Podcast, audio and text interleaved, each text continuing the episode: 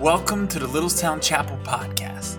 When you get an opportunity, check us out on the web at littlestownchapel.org. Now, we hope you enjoy this message by Pastor Joshua Stratton. When I saw this video, I couldn't help but to watch it again. the good news is, I think this is staged. I think this is staged. The bad news is, in some way, I think we can all relate to something like this. Have you ever put so much into something to find out that it was wasted? Maybe it was uh, destroyed, or maybe it, maybe it was something that was worthless in the long run. You look back, you know. One, um, one time, this is years ago, uh, my wife and I actually, um, we went on a short term missions trip, and we'd done this a bunch of times throughout college. Went with a group uh, with Habitat for Humanity. And we traveled down to Tennessee. And uh, when we would go on these trips, it was like a, a, week or so during spring break, and we would partner with the homeowner and a local contractor and Habitat for Humanity, and we would actually sometimes build a, a house from the ground up. You know, and the contractor would oversee what we were doing, and and uh, and it was just it's a, it's a powerful ministry actually. And but this year we get down to Tennessee, is where we were going, and the contractor and the organization was not as friendly with the college kids. And so they, I, in my mind, I guess what their plan was was just to basically keep us busy. And so there was a giant mound of fill, of dirt. And our task was to wheelbarrow it across the street to another house that they were building. And of course, we're eager to get involved, and so we start filling up these wheelbarrows and running it across the street. And this is hard work. This is going on for more than a day, okay? This is a couple of days now. And then, after we're all finished, it's like the third or fourth day when it's done. Sometime throughout the day, I look over, and in comes a giant front loader and scoops this entire thing up in one scoop and proceeds to wheel it across the street and dumps it almost right where it was. I could not believe it. Our team was so frustrated. Here we had given so much time and energy. We had raised the money and put a lot of our own money into it and traveled all the way down to Tennessee, and all of our efforts was worthless. Worthless. Now imagine for a minute, you've all felt this way before. You've all gotten into something like this before. And imagine for a minute, you're at the end of your life and you're looking back and all that you've built, you think, what's it for? What value did it add? Is it lasting? Does my life really count? Is it worthwhile? Or will you look back and have this feeling like it's all over? Today we're continuing our study of Psalms.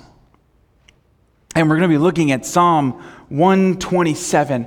And I believe that Psalm 127 answers this question Does my life count? Does my life count?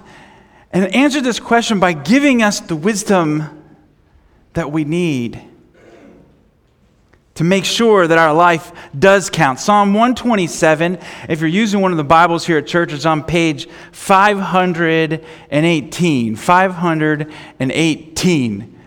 Now, this psalm that we're reading today, it's actually a pilgrim's song. And so, uh, uh, back in the ancient Near East, in, in, Jerusalem, people would make pilgrimages during uh, festivals and, and, and times of worship. They'd come into the city uh, to go to the temple and celebrate the Lord. And as they're coming in, they would sing uh, a collection of songs. Um, that this song was a part of. And oftentimes these songs were um, songs of wisdom and songs of promise. And of course, this particular song is showing the exact way to make sure that your life counts, that your life is not worthless. Let's read this together. Psalm 127, starting there in verse 1, it says this Unless the Lord builds the house, those who build it labor in vain. Unless the Lord watches over the city, the watchman stays awake in vain. It is in vain that you rise up early and go to bed and go late to rest, eating the bread of anxious toil, for he gives to his beloved sleep. Behold, children are a heritage from the Lord, the fruit of the womb, a reward, like arrows in the hands of a warrior are the children of one's youth. Blessed is the man. Blessed is the man who fills his quiver with them. He shall not be put to shame when he speaks with his enemies in the gate. Would you pray with me? Heavenly Father, we we come before your word here, Lord, and we ask that you would open up our hearts, Lord. Thank you so much for your word, for its truth, Lord, that is without error. And Father, we, we ask that by your Holy Spirit that you would teach us, Lord, that none of us here would leave unchanged. Lord, that you would speak to the very specific things that need to happen in our lives, Lord God and draw us near to you. Lord, I know that I am inadequate as a teacher. We need you, we need your spirit, Lord God. And so we call upon you in the name of Jesus. Amen. So you, you, you can't read this passage and not see that it's divided up. You know, the first uh, two verses there kind of give us this idea of, of, of uh, building and, uh, and, and watching and, and relying on the Lord. And then it transitions into this discussion about children. And it almost seems disconnected, but it's not. So hold your horses, we'll get there. I want to rip it apart, kind of uh, starting in the first section and, and then moving into the second section. And I think it'll make a little bit more sense this first half, Solomon is showing us that we need to be aligned to God's endeavors. He's not suggesting that we rely on the Lord to the extent that we don't do any work, but He's calling us to align ourselves to God's projects to God's endeavors. He says, Unless the Lord builds the house, those who build it labor in vain. And even trying to protect it and groom it and make sure that it's okay, it's all in vain unless the Lord is the one who it was built on. And so this passage is referring to giving yourselves over to His program, His plan, His projects, His purpose in your life. Because after all, what is really valuable? It's that which lasts. I think we're sick of pouring ourselves into the things that are temporary. We like to do it at first, it looks good, and so we dump all of our money into our homes and we invest all of our time into our jobs. And in reality, these things are just temporary, they bring no lasting satisfaction. And I don't think this is suggesting that we don't work, that we don't build our house, that we don't invest in things around us. No, he's suggesting that all these things need to be aligned to God. They need to be His projects, His endeavors. Our house, our jobs, our families, our ministries, our schoolwork, all these different things they need to be his. Ephesians 2:10 says that we're actually God's workmanship, that he has created us. We're his masterpiece for good work. And this is what the psalmist is referring to. This good work. It's God's work. What does this look like? I want to give you a little bit of a rubric so that we can make it, we can make wise decisions about what we're doing here. And th- you see this rubric in uh, Philippians chapter 4. Philippians chapter 4 and verse 8 it says, "Whatever is true, whatever is honorable." This is this is the work we need to be doing. Whatever is just, whatever is pure, whatever is lovely, whatever is commendable, excellent, and praiseworthy. Friends, our purpose, our mission is the projects of God, the building of His church. Romans 10 tells us how beautiful are the feet of those who bring good news. The Lord needs to be our everything. We got to stop putting him on the sidelines and bring him up to the front lines. We got to stop putting him in the back seat and put him in the front seat. Give him the wheel. That we're not just aligning our projects to him, but that we're jumping in to his projects. Now, oftentimes we jump into good things, right? Um, and I, have seen this in my, in my, own life, even. Some of the ministry here that, that goes on at the church, a lot of times it's for my, my own will, it's for my own benefit. And I chase after things, and it's exhausting at times, that really aren't what God would want. And sometimes we see this in the world. Like one time we went on this missions trip, and um, we were in Minneapolis. And I remember being defeated because we, we were working with this organization, and it was, it was supposedly, at least at the time, a Christian organization.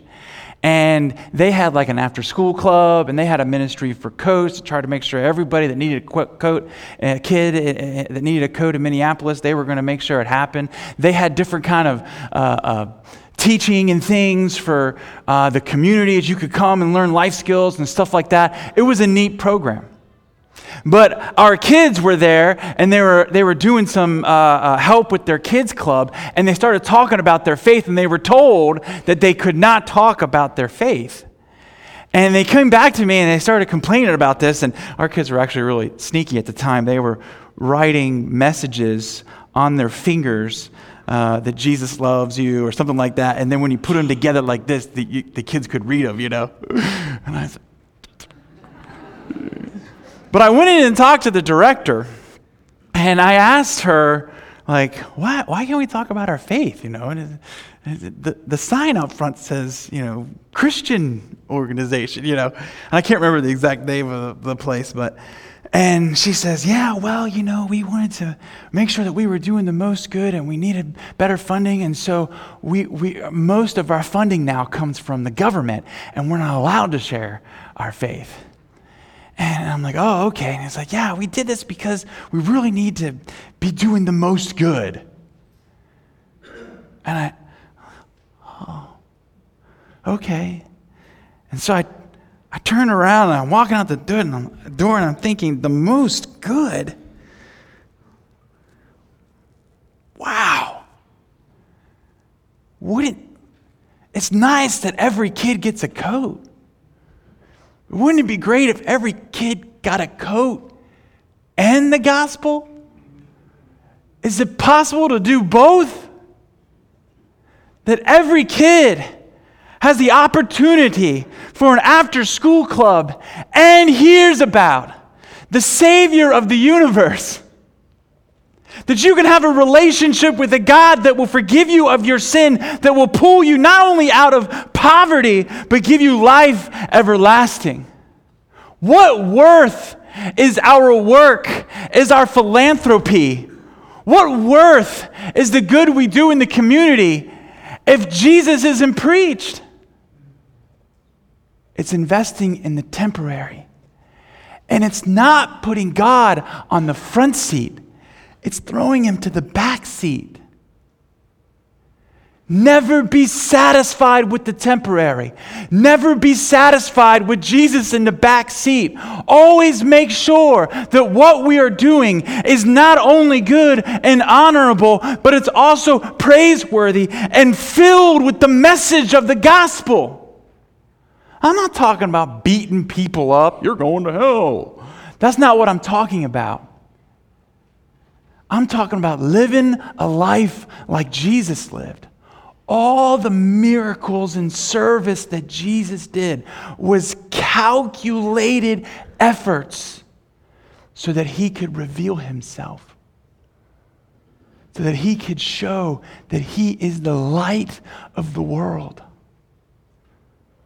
So that when he would die and raise again from the dead, and the apostles and the disciples witnessed this that the world was ripe, that the area was ready to hear the message. And on the day of Pentecost, the apostles stand up there and preach the message of the gospel, and thousands and thousands of people came to trust him. We have to get on board with God's work, with His endeavors, with His projects. This is what's going to bring you value. This is what's going to prove to you and to the world around you that your life meant something. I have an, an example, I believe, of of a, of a family using their lives, using their resources, using their job, using their home as God's work. Um, and you may have met them last week when we talked about our missions trip uh, with the student ministry in Chicago. This is Mario and Julia, and they are church planters um, in Chicago. And this is the way it started. Um, they uh, were going to church somewhere across town, and it was a good distance from their house. And one day, Mario's just overwhelmed. He's like, I have this house. God's given me this house. This is their words telling me the story. This, God's given me this house. And, and I, I need to use it for, for God. I need to use it for His projects. And so they begin inviting people over to their house for coffee and Mexican bread. I'm not sure what that is, but it sounds fantastic. And next thing you know, they start saying to these people that are coming over the neighborhood, hey, next week we're going to have a uh, Bible study. We'll talk a little bit about what we believe in, you know. And, and so they start having these Bible studies. And they keep inviting people over to their house. And the next thing you know, they've they got a congregation on their hands and a church is born and ministry is happening. And I, I, was, we got a chance to partner with them and do some neat stuff for them in the community to raise awareness of what they're doing there. But they are a beautiful example of giving their lives over, their resources. I hear this all the time. I'm like, well, my house isn't big enough, or, well, I don't know that I have enough time.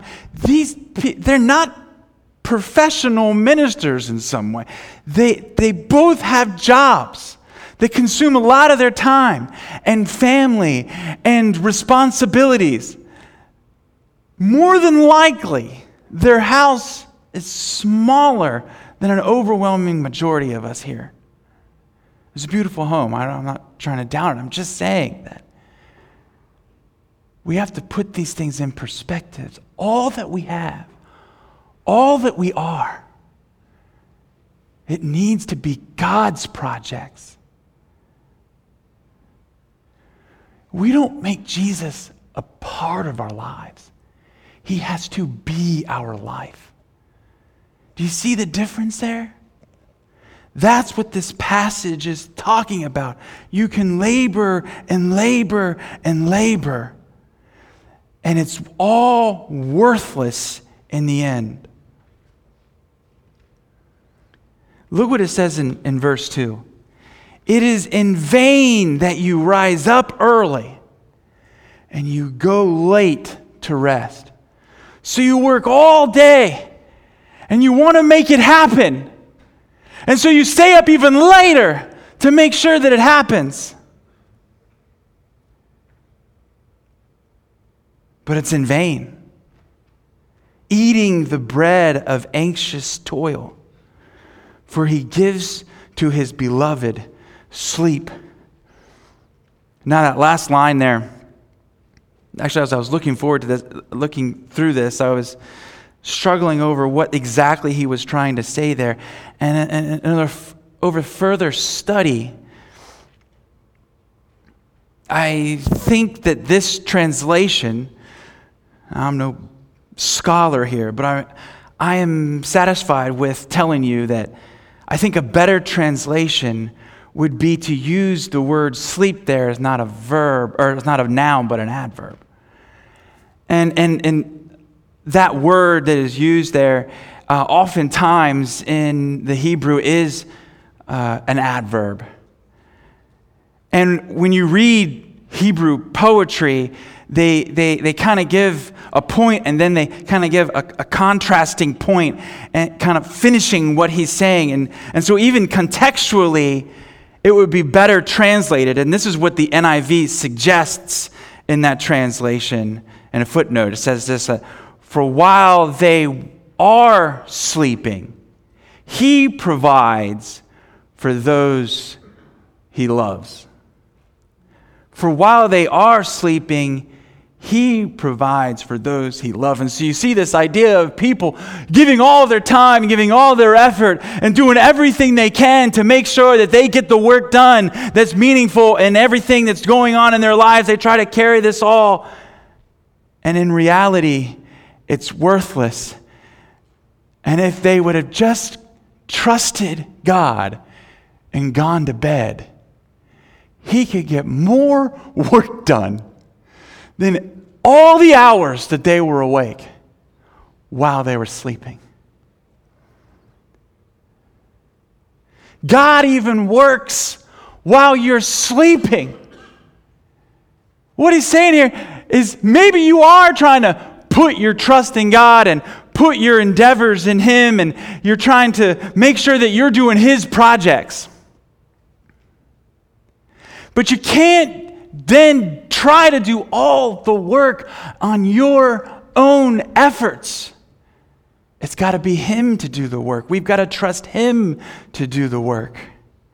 If not, and many of us have experienced this, you're eating the bread of anxious toil. You ever feel the weight of the world? the pressures of your family, the pressures of your schoolwork, the pressures of fitting in in high school and junior high, the pressures of, of relationships, the pressures of, of work. and making a name for yourself and not looking like an idiot. All these different things. Some of these things, very noble things. It collapses us because we're trying to do the work and we're not trusting God with the work. That's the source of anxiety. It's the source of depression. All of our sights are inward. Me, me, me. What I can do, what I don't have, what I do have, what I can take care of, what I can't take care of, the weights that I'm carrying. But freedom is in looking out to a God, a great God, more than capable, and trusting Him that as we faithfully walk with Him and follow Him, that He will get the work done. Now, I, I heard this example. I've never actually been in a hot air balloon, but I, I, I saw this wonderful illustration of this, and I wanted to talk to you a little bit about this. So here's a picture of a hot air balloon. Has anyone ever ridden in a hot air balloon? Right? Very cool people in our congregation. so I need to ask you this question. You can just yell it out, okay? When you're up in a hot air balloon, what's the weather like? Is it windy? It's, it's not windy. Not at all. Which is really mind blowing. You would think when you're up in the sky that you'd feel the wind blowing all around you and everything. But it's not like that. Because you, you go up and you become the wind. And that's how its direction, that's how you move, that's how you go from one place to the next. And I had a huge rabbit trail this, this week.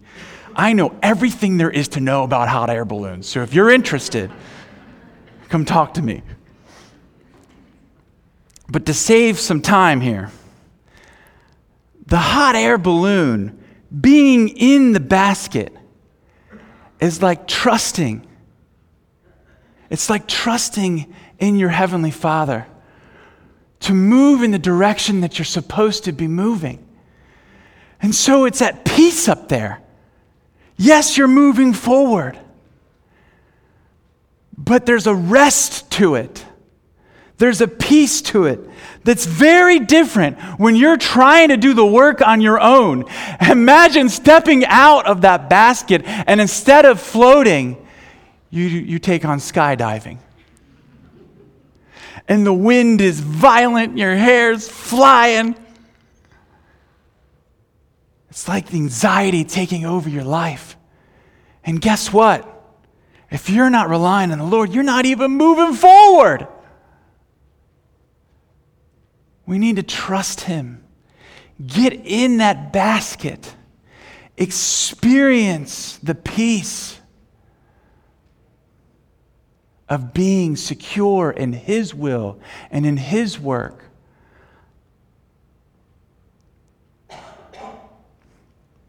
A friend of mine, uh, a Christian family, uh, he grew up in a household with a contractor. His dad was a contractor. And if you know anything about contractors, oftentimes they spend all their time, they, have like 10 million projects going everywhere and it's extremely stressful. And a lot of times they're, they're, they're, they're just working really late and, and, and working on the weekends and working to get everything done, you know. And this guy, his dad had an interesting, he was always home every night at six o'clock because he believed that his work was important. But he believed that God, in the end, was the one who was doing the work and was the one providing for the family. And so he could rest. He could take off and he could come home at night. And you know what? They were always provided for. And his children were provided for. And all of them are successful today because he was able to put his trust in him, to climb into that basket. Do you know that God designed us to sleep? It's almost mind blowing that one third of your life is spent unconscious. Why is that? I think God's humbling us. He wants us to see that we aren't capable of doing it. We need Him. We need to rest in Him. We've got to put ourselves in a humble position. I want to get uh, a little personal here, and I got to be quick with my stories. Um, and I tell you this because I, I think a lot of times we think of pastors as like Supermans, and um, I'm no Superman. Um, and um, we talk about, I, I cried over this passage this week. And I promise I won't do it again. I can't make that promise. Um, but uh, when I think about eating the bread of anxious toil, I've, I've tried to give my life to what is right. I've tried to, to jump out there and, and take risks for God, you know? And um, I've even prayed, Lord, you know, use me how you want to use me. And um, you got to be careful when you pray, pray that, you know? And uh, this past fall was, prob- was the most difficult time in my life. And I had a, many of you know, this year we had a kid. We, we have a three year old, and they're crazy. so we have a, a, newborn, we have a th- three year old, and we adopted a teenager. And I'm super excited about all these opportunities, okay? And this, it, this is. And then we decided to move and buy a new house that needed some pretty serious renovation. And if you asked me, like, oh, do you think you're Superman? No, I would be like, I'm humble, you know? But by the time the fall came around, I didn't even see it happening. I was really messed up. And I went to bed one night, and I, it was like my heart was coming out of my chest. I thought I was having a heart attack. And I like the bacon, but I'm only 36 years old at the time. and so I go to the doctor, and he's like, Well, this sounds really good. And they did EKG and they did, you know, well, we don't find anything wrong with you. What's going on in your life right now? And I start telling him, he's like, oh. Buddy, I think this is anxiety. I says, what? And I, I can't, I never truly understood. And I've prayed for many people here at the congregation, and I've dealt with people, even in my own family and stuff like that, struggling with anxiety and stuff like that. But I never realized just how much anxiety can really mess you up. It can, it can floor you, it can make you sick. And I trusted the doctor and I followed his, um, his prescription for me. And and this is one thing that I did I immersed myself in the truth of the gospel. That whole Philippians 4 8, whatever is trustworthy, whatever is praiseworthy, whatever is good, whatever is right, I like just ate it. I got rid of everything. No TV. No, I couldn't listen to the news. It was like depressing. It just ripped me. And I'm a news guy. I, I just, I just, every moment I could, I filled my head with things that were of God. I clinged to my small group and sought after godly counsel over and over again. Because, and what I realized, okay, is that I thought, literally, oh, I've never given lip service to this. I don't even know that I was cognizant enough to tell you this then. But I literally thought that I could hold it all together. I'm a smart guy. I can work through the problems of, of, of teenage life and the problems of a three year old and the problems that my wife has and the pro- I could work through all these things and get no sleep at night. I actually believed this. And I'm a fixer. People come to me with their problems. If you want sympathy, you've come to the wrong place. I'm going to fix it. And the reality is, friends, I got sick over trying to do God's work. I wasn't humble enough to trust Him when I couldn't fix it. And guess what? Things are better, but my house is still a circus.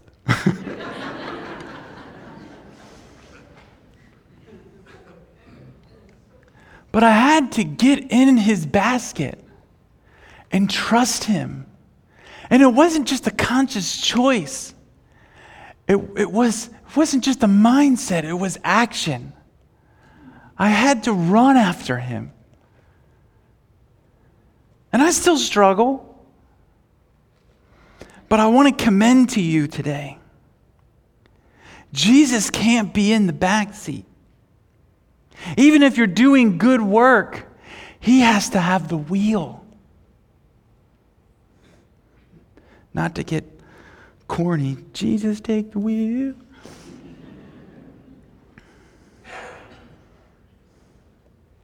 And then we get to this last half here, and I'll be quick. The last half, it seems like it doesn't make sense. Verse 3, it says, Behold, behold, children are heritage from God. The fruit of the womb, a reward, like arrows in the hands of a warrior. Kids are pretty cool, right?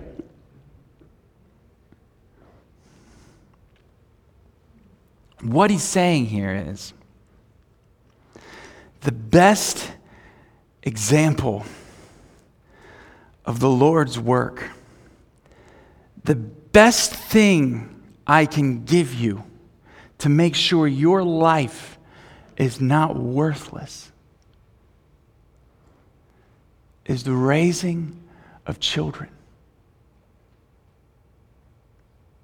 Think about this. What value is your life? How will your life be uh, uh, uh, powerful if your life isn't passed on? If you don't replace yourself? Children are a gift from God. When we raise them up, even in our youth, they are a blessing. And they are advocates for you as you age. If there's trouble in your life, they come alongside you. And that's what the, in the old ancient Near East, they would go to the gate of the city to deal with uh, judgments and things like that and disagreements. And here it's saying that they're like a, they're like a powerful weapon projectiles being shot out, carrying your name and your vision and your faith. The most powerful leaders, the people who we would look at and we hold up at high esteem and we say, their life really meant something. It was because they replaced themselves. And what better way to carry on your legacy than the influence that you have in your children, in your children's children? Children are the great value to our lives. Children are God's plan to move forward. Children are a powerful, a powerful agent of the gospel. And you hear this, you hear a lot of excuses now. I, I, know some of us either can't have kids, or some of us don't have kids, or some of us are thinking, I'm a teenager, and you told me not to even think about kids. All of us should be influencing the generation behind us. We should be influencing and investing in the people behind us. So many. Uh, so many of us complain about millennials. And sometimes I pause and I think, and I may be a millennial, I'm not sure. Don't judge me. Just kidding. But so, sometimes I pause and I think, millennials are so bad. I'd like to see their parents. we, we are the hope for the future because we raise up the future.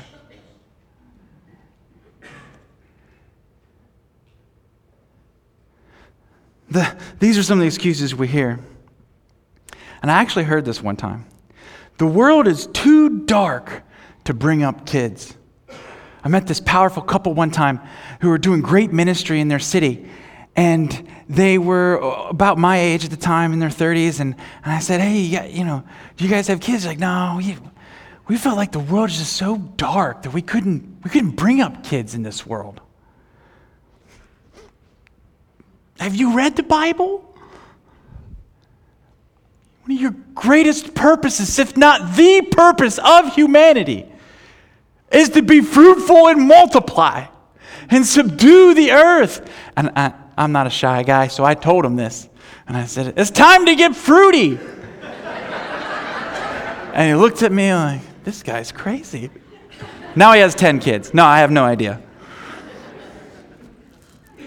Here's some of the other excuses we hear it's too expensive right now. I don't, I don't know, you know.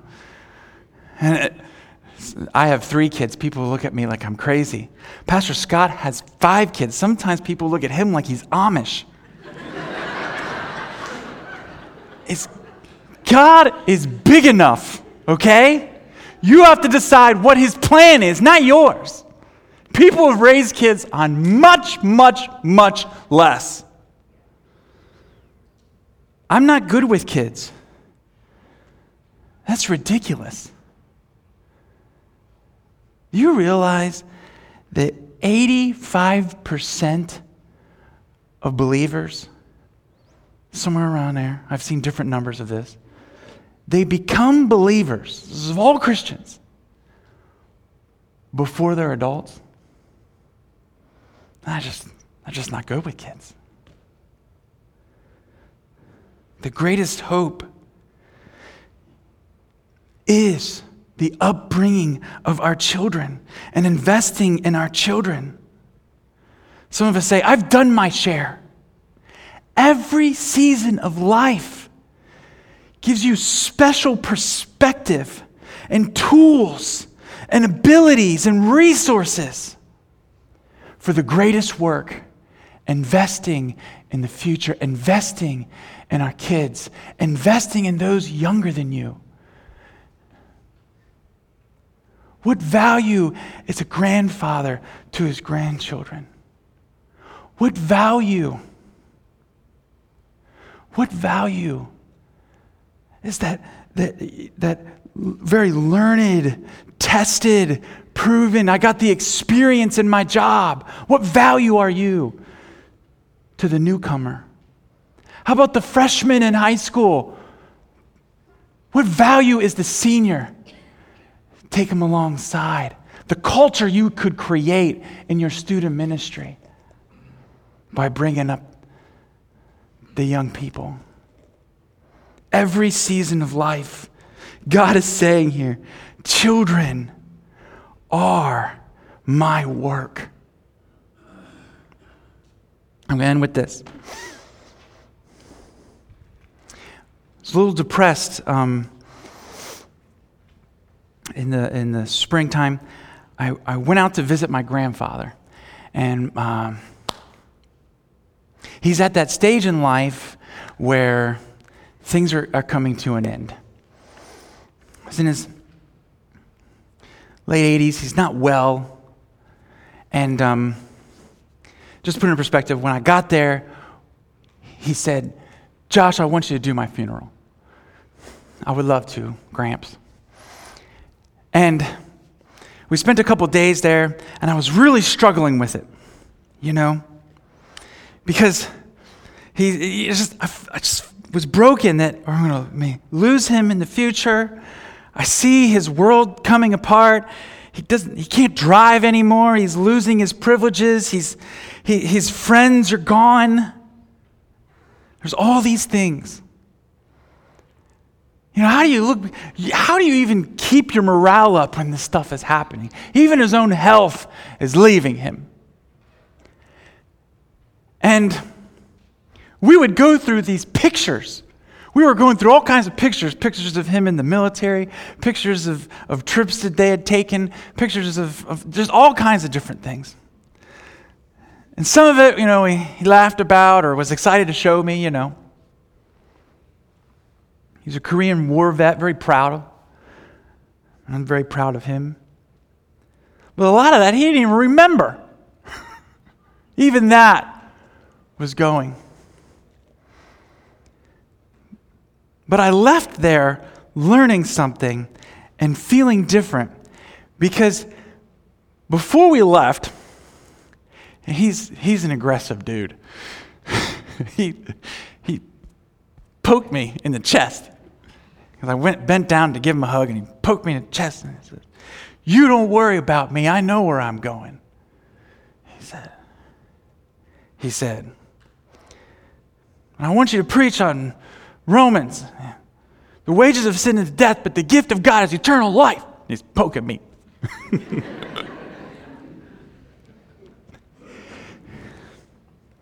he says, I love you, and I'm proud of you. And he's not a man for many words, so that was about it.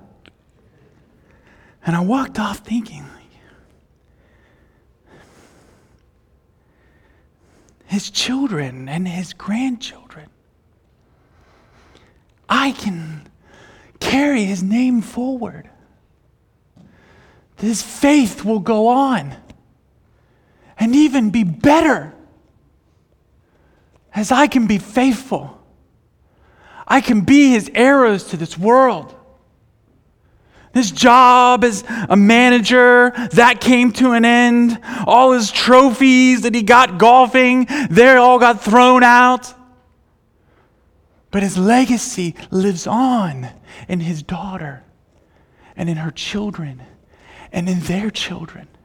The man I am today is because he loved enough and put his, put his heart enough in God so that the work would go forward. Each one of us, this is our call that our lives will be filled with worth and value. I want my life to count. I don't want to be ordinary. I want to be extraordinary. Would you join me today? Would you get in that basket? Would you put your trust in Him? Would you put yourself in a humble position to say, God, what do you want? Let's pray together.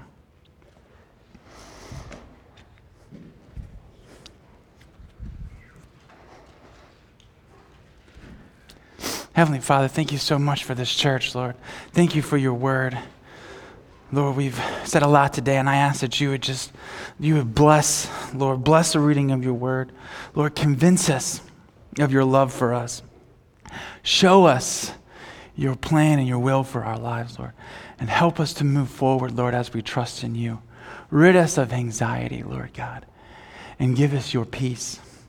And Father, may this church be a beacon of light for the name of Jesus Christ in a hurt and dying world, Lord. We give this to you in your name. Amen.